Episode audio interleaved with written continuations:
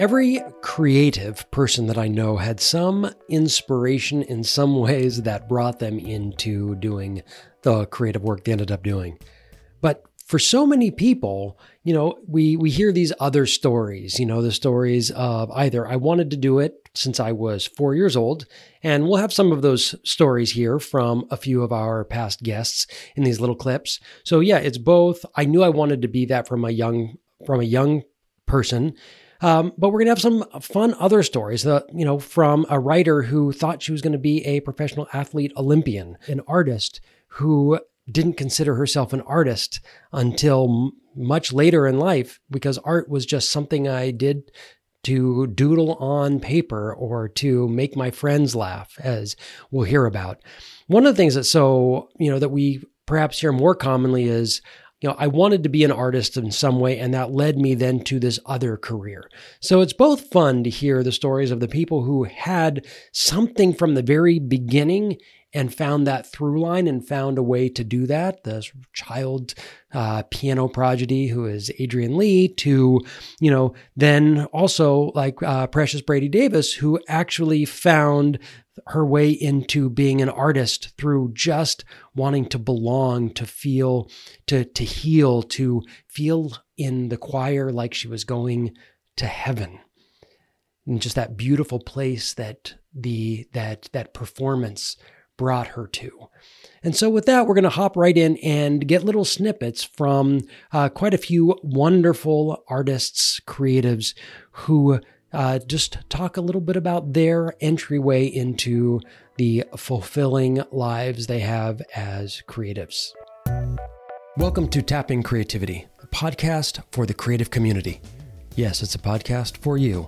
Whether you're looking for insight, inspiration, or community, you found yourself in the right place. My name is Matthew Temple. I am the host. And on this podcast, we go into questions, inspirations, challenges of the creative process. There, it's about connecting with other artists, hearing what other people are struggling with, their wins, their challenges. If you like what you hear, make sure you subscribe, follow, share. If you really like what you hear, give us a thumbs up or give us some kind of review. And with that, let's hop into this week's episode.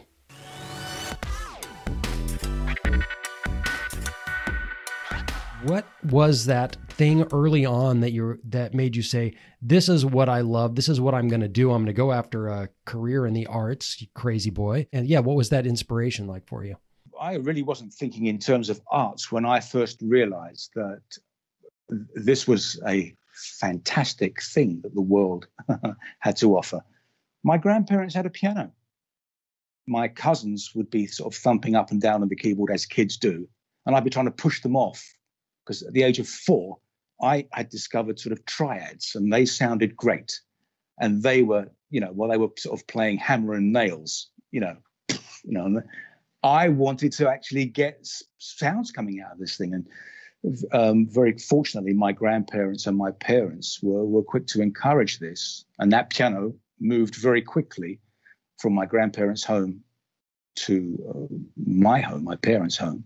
And I started a formal piano training from, from the age of six, I think it was. Amazing. I think a lot of times there are sort of child prodigies or people who do really well end up being like there's this pressure from the outside that a lot of people end up kind of leaving that. But yet for you, you went even deeper into it. I mean, it was difficult to keep me off the instrument when I was a child. I mean, I, I, I just could not wait to get to the piano.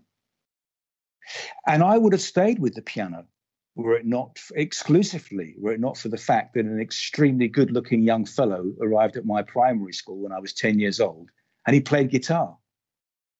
And that appeared to have a certain attraction for the young uh, females of that year, also at the age of 10. And I thought, right, this cannot be. No. And so, base, um, so, so, so I, basically, I quickly, your I, I quickly picked up guitar. So your inspiration really was the ladies it is the story of rock and roll. Okay. Yep. and there is something about guitar that simply cannot be beat. I mean, it just is it.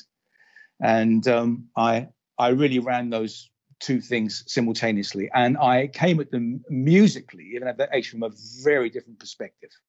You know, I had a minimal formal training on guitar. I was essentially self-taught because everything I knew from my piano education translated very well in, in such a great basis as any. You know, you'd always encourage a young musician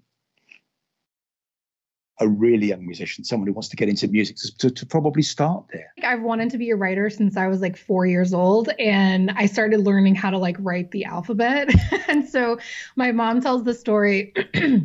that she would I would just like be like I want to write. And so she would just dot out like pages and pages of words and like little sentences for me and I would just like trace them over and over. And I remember that compulsion at like 4 being like I have to learn how to do this. Um, and ever since then right I feel like it has not changed right? So um, I remember writing sort of a fantasy story when I was in seventh grade and I entered it into like a library contest and it won the contest and you can still they had it bound in like a hardback little book and you can still check it out of the Huntingdon Valley, Pennsylvania library. Um, and so my 12 year old self was like, I want more of this, right? I drew a lot as a kid. My parents were both journalists, so in our house there was just uh, there was a lot of books there i read a lot um, so I I drew comics, I read comics, I wrote. I remember like for years I published my own like fake newspaper and I would make movies and I was just in retrospect I'm like, "Oh, I was just making art all the time, but I never thought I was an artist. I would be sent home from school in like first grade, my desk would be crammed with papers and my mom would be like, "Oh, you're you're an artist." And I would just be like, "Oh, no." Like I I really had no idea what she was talking about, didn't didn't see it as art and then my mom my mom also wrote children's stories she would she would submit to like cricket magazine and stuff and she'd be sending something off and I'd be like, "Oh, let me let me do a drawing for you." And I would like my dad wrote for the paper and I I would sometimes have a drawing in the paper. Like I was trying I was making art all the time, but I refused to see it as that I was an artist. And in high school, I would draw to make my friends laugh because my drawings were like silly and kind of bad. So the funny part was like, this is so bad, but I drew it anyway. Can you believe that? like making art without knowing I was an artist for my entire life. And so having this this designation, as you called it, like was a, an incredible freedom that made me feel like myself really for for kind of the first time. I went to Michigan State. I was a, a journalism political science double major. So I thought I was going to be a political commentator. I wanted to do documentary film, actually. I wanted to tell stories. Poetry was something I always wrote, but I never thought I could make a living doing that. No one ever, you know, poet. They're like, oh, you're going to be broke your whole life. you're going to be poor. And, and sometimes I have been. And so I was a journalist first. I worked for, I actually wrote the TV news. So I would get done really early writing the newscast and then I would just be writing poems. So I was kind of moonlighting as a poet at the jazz clubs. And some of the anchors came out once and uh, they were at this blues spot at, at Baker's Keyboard Lounge, very famous jazz club actually. And they were like, what are you doing here? I was like, oh, I'm reading some poems with the band, you know? Um, so it was always something that was in me to do, but never a, a, life choice, like for a career. And then, so I feel like poetry really just chose me. I've always been someone who writes about the creative process and my own struggles with it and the things I've learned. And so that talk that I gave was the biggest.